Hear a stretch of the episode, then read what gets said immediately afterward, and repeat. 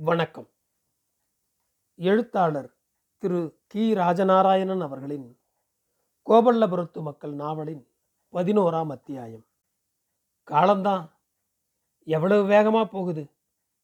எவ்வளவு வேகமாக போகுது? எல்லாரையும் போல அந்த கிராமத்துக்காரன்களும் சொன்னார்கள் கரைமரத்து நிழலில் கூடியிருந்த போதும் முக்கியமாக ஊர்மடத்தில் கூடியிருந்த போதும் அங்கேதான் அவர்களுக்கு கொஞ்சம் ஓய்வும் பழையதுகளையெல்லாம் நினைத்து பார்க்க கொஞ்சம் நேரமும் கிடைக்கும். ஊர் பேசுகின்றது என்றொரு பிரயோகம் உண்டே அது அங்கதான். திராயும்படியும் தெருவில் இருக்கு என்று ஒரு சொல்லவும் உண்டு. திராயு என்பது திராசு அதாவது தராசு. படி என்பது மனிதர்களை பற்றி மனிதர்களே நிர்ணயிக்கும் எடையின் அளவு. தெரு என்பது பொதுவை குறிக்கும். மேலே சித்திரபுத்தன் மனுஷர்களை பற்றி அவனுடைய எழுத்தாணியால் எழுதுவதற்கு முன்னால் மனிதர்களைப் பற்றி மனிதர்களே நாக்கினால் காற்றில் எழுதும் குறிப்புகள் இவை. அந்த எழுத்தாணி குறிப்புகளுக்கும் இந்த நாக்குகளின் குறிப்புகளுக்கும் அப்படி ஒன்றும் பெருத்த வித்தியாசம் இருப்பதில்லை. சித்திரபுத்தன் ஐனாரைப் போலவே இவர்களும் விஷயங்களை திராய்வில் போட்டுத்தான் ஒருவித துல்லியத்தோடு நிறுத்து பார்க்கிறார்கள். ஒவ்வொரு மனித மரணத்துக்கு பிறகும் அது வாசிக்கப்படுகிறது. கிட்டப்பனுடைய மரணத்துக்கு பிறகும் அதைத் தொடர்ந்து சில நாட்களிலேயே மரணமுற்ற அச்சந்தலு பற்றியும் அங்கே அந்த குறிப்புகளை அவர்கள் வாசித்தார்கள். அப்பேர் கொத்த பலசாலியை கிராமம் இதுவரை கண்டதில்லை என்றார்கள். அப்பேர் கொத்த சிறையை அதாவது சிறையெடுத்து கொண்டு போகும் அளவுள்ள பேரழகியை இந்த கிராமம் மட்டுமென்ன இந்த சுத்து வட்டாரத்திலேயே கண்டதில்லை என்று குறிப்பிட்டார்கள் அச்சந்தலு பற்றி. அதோடவா?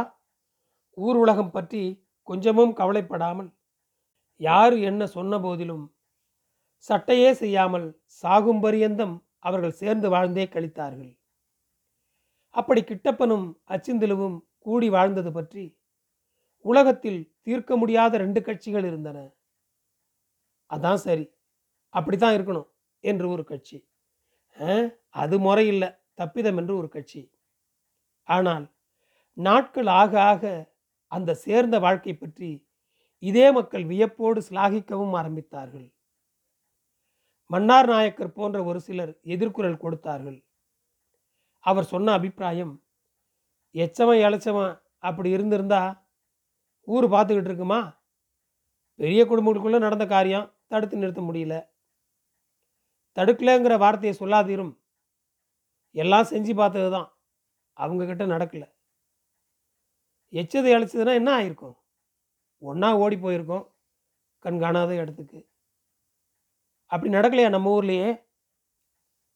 எல்லாரும் இந்த இடத்தில் சொல்லி வச்சது போல சில வினாடிகள் மௌனமாக இருந்ததோடு வேகமாக ஒருத்தருக்கு ஒருத்தர் கடைக்கண் ஓட்டியும் சுற்றிலும் ஒரு பார்வை அவசரமாக பார்த்து கொண்டார்கள்.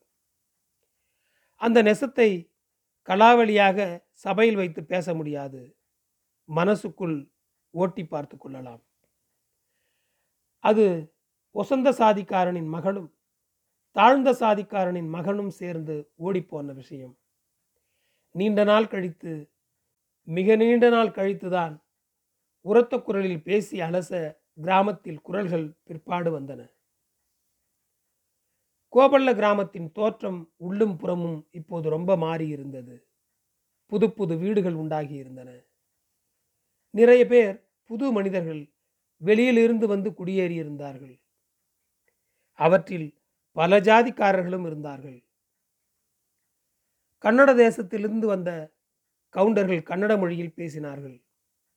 இங்கே வந்த பிறகும் அவர்கள் வீட்டு கல்யாண நிச்சய தாம்பூலத்தின் போது பெண்ணின் தாய்மாமன் ஒரு உலக்கையை எடுத்து கொண்டு போய் தலைவாசலில் நின்று கொள்கிறதும் பிறகு அவர் சத்தம் போட்டு துலுக்கம் வரான் துலுக்கம் வரான் என்று மூன்று தரம் சொன்னதும் சம்பந்திகள் வெற்றிலை மாற்றிக் கொள்கிறதும் இருந்தது. தமிழ் பேசும் சைவ செட்டிமார்கள் வெள்ளாளர் எனப்படும் பிள்ளைமார்கள் இவர்களுடைய வீடுகள் நாளைந்து தெலுங்கு பத்தர்களோடு தமிழ் பத்தர்களும் ஒன்றிரண்டு குடும்பங்களும் வந்து தொழில் நடத்த ஆரம்பித்திருந்தன.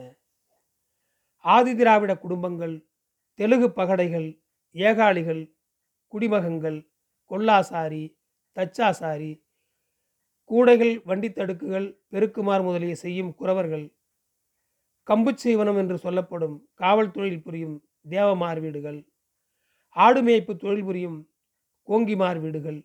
இப்படியாக அந்த கிராமம் சகல மக்களாலும் பல்கி பெருகிவிட்டது. இதோடு ஒரு பஞ்சாங்க ஐயரும் வந்து குடும்பத்தோடு குடியேறினார். மன்னார் நாயக்கர் சொன்னது போல சட்டிபானை செய்கிற குயவரும் நெசவு தொழில் நடத்தும் சேனியரும் வந்துவிட்டால் மொத்தம் பதினெட்டு ஜாதிக்கு கணக்கு வந்துவிடும். தெலுங்கு கம்மா நாயக்கர்களும் கன்னட கவுண்டர்களும் தவிர மற்ற அனைவருமே தமிழ் பேசுகிறவர்கள். சற்றும் துவேஷம் இல்லாமல் மனம் நிறைந்த ஆனந்தத்தோடு ஒருவர் மொழியை ஒருவர் கேலி பேசி சிரித்தார்கள். ஊர் மடத்தில் மன்னார் நாயக்கர் ஒரு நாள் வேடிக்கையாக சொன்னார் டே கோவால நல்லா கேட்டுக்கோ. கீக்காட்டு ஊரில் ஒத்த வீடு தான் கவுண்டமாரி வீடு.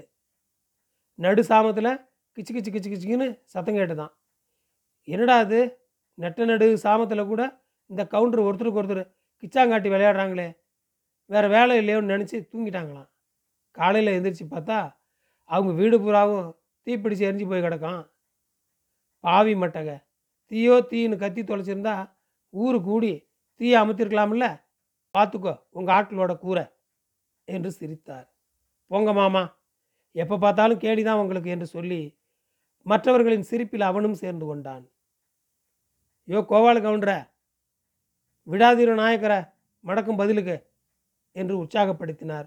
படுத்து கொண்டிருந்த முத்தைய கோனார். போருமையா அவர் பெரியாள் வேடிக்கைக்காக ஏதாவது சொன்னா நாமளும் பதிலுக்கு சொன்னால் மறுவாதியா?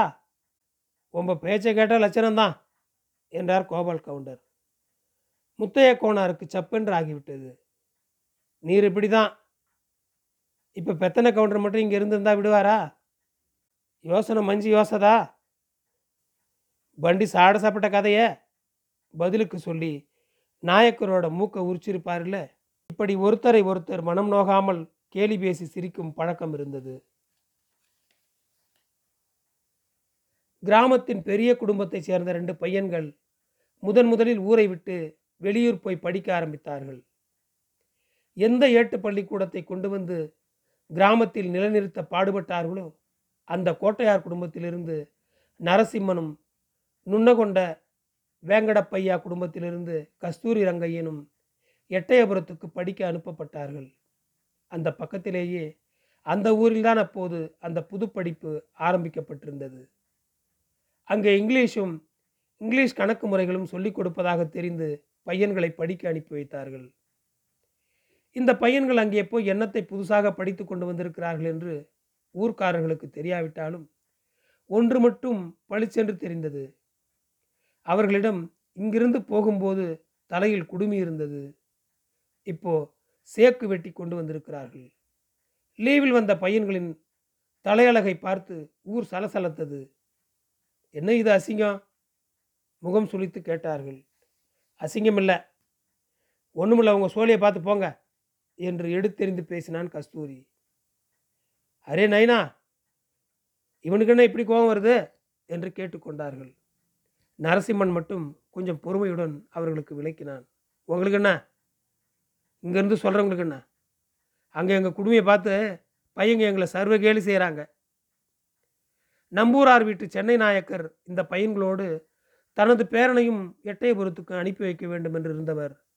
இந்த பையன்கள் இப்படி அநியாயமாக குடுமியை எடுத்துவிட்டு என்னவோ போல் சேக்கு வெட்டி கொண்டு வந்து நிற்பதை பார்த்து தனது பேரன் இவன்களோடு போனால் வம்பாய் கெட்டுப்போவான் என்று நிறுத்தி கொண்டார். கோட்டையார் வீட்டில் நரசிம்மனுக்கும் நுண்ணகுண்டார் வீட்டில் கஸ்தூரிக்கும் இவர்கள் சேக்கு வைத்து கொண்டு வந்தது பற்றி அவ்வளவு எதிர்ப்பில்லை என்றாலும் அவர்கள் வீட்டு பாட்டிமார்கள் மட்டும் குய்யோ முறையோ என்று புலம்பினார்கள். ஏமிரா கஸ்தூரி இட்ட சேசத்தீவே! என்று கண்ணீர் விடாத குறையாக துக்கப்பட்டாள் ரெங்கு பாட்டி. அந்த குடுமியில் அவள் அவனுடைய பெயரனாரை பார்த்து வந்தாள். எட்டயபுரத்திலிருந்து வந்த அன்று அவர்களை வீட்டுக்கு வெளியே நிறுத்தி உடுத்தி வந்த ஆடைகளை களையச் சொல்லி நேரே கிணத்தடிக்கு போய் குளிக்கச் சொல்லி அவர்கள் மீதும் அவர்கள் கொண்டு வந்த பெட்டிகள் மீதும் கோமியம் தெளித்து பிறகுதான் அவர்களை வீட்டுக்குள் அனுமதித்தார்கள் பாட்டிமார்கள். பிள்ளைகளை அங்கே படிக்க அனுப்ப வேண்டாம் என்று எவ்வளவு முட்டிக்கொண்டாலும் தங்கள் மகன்கள் கேட்க மாட்டார்கள் என்று அவர்களுக்கு தெரியும். வெள்ளைக்காரனை ரெங்குப்பாட்டி குறிப்பிடும் போதெல்லாம் நீசபினாண்டு நீசப்பயல் என்றே சொல்லுவாள். முதலில் அவன் ஜாதியில் வசந்தவன் இல்லை இரண்டாவது அவனுக்கு சமையலால் இங்கேயுள்ள கீழ் சாதிக்காரன் தானாம். மூணாவது ஐயோ அதை எப்படி சொல்றது? நாராயணா நாராயணா. பசுமாட்டின் மாமிசத்தை தின்பானாமே. நாராயணா நாராயணா. களிமுத்தி தான் போச்சு. பகவானே ராஜரீக செய்கிறவனே இப்படி இருந்தா குடிஜனங்களை பற்றி சொல்லணுமா? என்று புலம்புவாள். இது என்ன படிப்பு என்று இந்த பிள்ளைகளை படிக்க போட்டிருக்கிறார்கள் என்று ஊருக்குள்ளேயும் ஒரு குறைபாடு ஊர் மடத்தில் இதை பற்றி பலமாக விவாதம் நடக்கும். ஏட்டு பள்ளிக்கூடத்தை ஏற்பாடு செய்த கோட்டையாரே அதை மீறுவது நல்லா இல்லை என்று ஒரு அபிப்பிராயம்.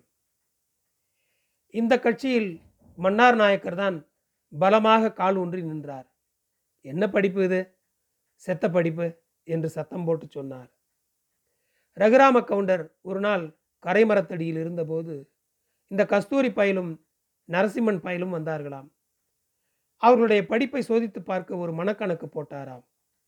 ஒரு பயலுக்கும் கணக்குக்கு சரியான விடை தெரியலையாம். அவர்கள் ரகுராம கவுண்டரின் முன்னால் எப்படி முழித்தார்கள் என்று தனது முகத்தால் முழித்து காட்டினார் மன்னார் நாயக்கர். அட கணக்க விட்டதெல்லாம் ஒரு குழிப்பெருக்கும் தெரிய வேண்டாமா? என்று கேட்டார் முத்தைய கோனார். அவர் பங்குக்கு அவரும் ஒரு தகவலை சொன்னார். இந்த லீவில் கஸ்தூரி பையன் விருந்தாட அவருடைய சொந்தக்காரர்கள் இருக்கும் தெக்கூர் போயிருந்தானாம். அங்கே அவனுடைய அம்மா பாட்டி இருக்காள். பையனுக்கு வரவேற்பு ரொம்ப தடபுடல். வெளியூர் சீமையில் போய் இங்கிலீஷ் படிப்பெல்லாம் படிச்சுட்டு வந்திருக்கானே. வீட்டுக்கு வீடு கூப்பிட்டு விருந்து வச்சாங்களாம். மறுநா சித்திரபுத்திர நயினார் நோன்பு. ஊருக்கு நடுத்தெருவில் பந்தல் போட்டு நயினார் கதையை ராகம் போட்டு படிப்பாங்க. இப்போ தான் புஸ்தகம் வந்துட்டுதே. முந்தி மாதிரினா பண ஓலையாட்டை உத்து உத்து பார்த்து படிக்கணும். நல்ல கூட்டம் கூடியிருந்தது. பந்தல் பிடிக்காம வீடு தவறாம சொலகு நிறைய பருத்தி மல்லி தவசம்னு கொண்டு வந்து வச்சுக்கிட்டே இருந்தாங்க. வந்தவங்களுக்கெல்லாம் பானக்கரம் தந்தாங்க. பொத்தைய நாயக்கர் ராகம் போட்டு நைனாறு கதையை படிக்காரு. கஸ்தூரி பையனும் அம்மா பாட்டியும் வந்தாங்க. அவனுக்கு இதெல்லாம் ஒரு வேடிக்கையாக இருந்தது. பொத்தைய நாயக்கர் கொஞ்சம் கைப்பார நினைத்து மாத்தாள் யார் வந்திருக்காங்களா என்று கவனிச்சார். வழக்கமாக வர்ற பெத்தனை கவுண்டர் வர கொஞ்சம் நேரமாகும் போல. கஸ்தூரியோட பாட்டி தான் சொன்னால் பொத்தைய நாயக்கரை பார்த்து புஸ்தகத்தை என் பேரங்கிட்ட கொடு. அவரும் இவன் கையில் தந்தார். இவன் புஸ்தகத்தை வாங்கி பார்த்துக்கிட்டே இருந்தான். எல்லாரும் நினச்சது இங்கிலீஷு படிப்பு படித்த பிள்ளை அதுவும் சீமையை விட்டு சீமை போய் என்னம்மா படிக்க போகிறானோ ராகம் போட்டுன்னு எதிர்பார்க்காங்க. பொத்தைய நாயக்கர் அவன் முகத்தை முகத்தை உத்து பார்க்குறாராம். அவன் புஸ்தகத்தை பார்த்து ரொம்ப நேரம் கழித்து பேசுகிற மாதிரி வாசித்தானா ராகம் போட்டு படி ராகம் போட்டு படினெல்லாம் ஒத்தைய நாயக்கர் சொல்லி பார்த்தாராம். ம் அவன் படித்த படிப்பு அம்புட்டு தான்னு விட்டாராம். கஸ்தூரியோட அம்மா பாட்டிக்கு வருத்தமான வருத்தம் இல்லை. பாவம் குங்கி போயிட்டாளாம். வீட்டுக்கு வந்து நீயோ உன் படிப்பு படித்த லட்சணமோன்னாலாம் அன்னையிலேருந்து பயலுக்கு மேப்பான சோறு கிடையாது. கம்மஞ்சோறு தான்ட்டாலாம் எல்லாரும் சிரித்தார்கள். கோட்டையார் வீட்டில் நடந்த கதையை கேளும் என்று ராமக்கோணார் ஆரம்பித்தார். வட்டிக்கு கொடுத்த தொகை திரும்பி வந்திருக்கு. அப்படி ஒன்றும் பெருசு இல்லை சின்ன தொகை தான். நரசிம்மனை கூப்பிட்டு கணக்கை பார்க்க சொல்லியிருக்காங்க. ஒரு தாளை எடுத்து எழுதி எழுதி பார்க்கணும். ஒரு நோட்டு புஸ்தகம் பூரா எழுதியும் எவ்வளோ ஆச்சுன்னு சொல்ல தெரியலையாம். வாய்க்கணக்காக பார்த்து சொல்கிற ஒரு கணக்கே இந்த பிள்ளையாண்டம் தான். தாள் தாளாக எழுதி பாலாக்கணும் தான் மிச்சமா என்றார். ம் தமிழ் படிப்புக்கு ஈடாகுமா என்றார்கள் அங்குள்ளவர்கள். நன்றி தொடரும்.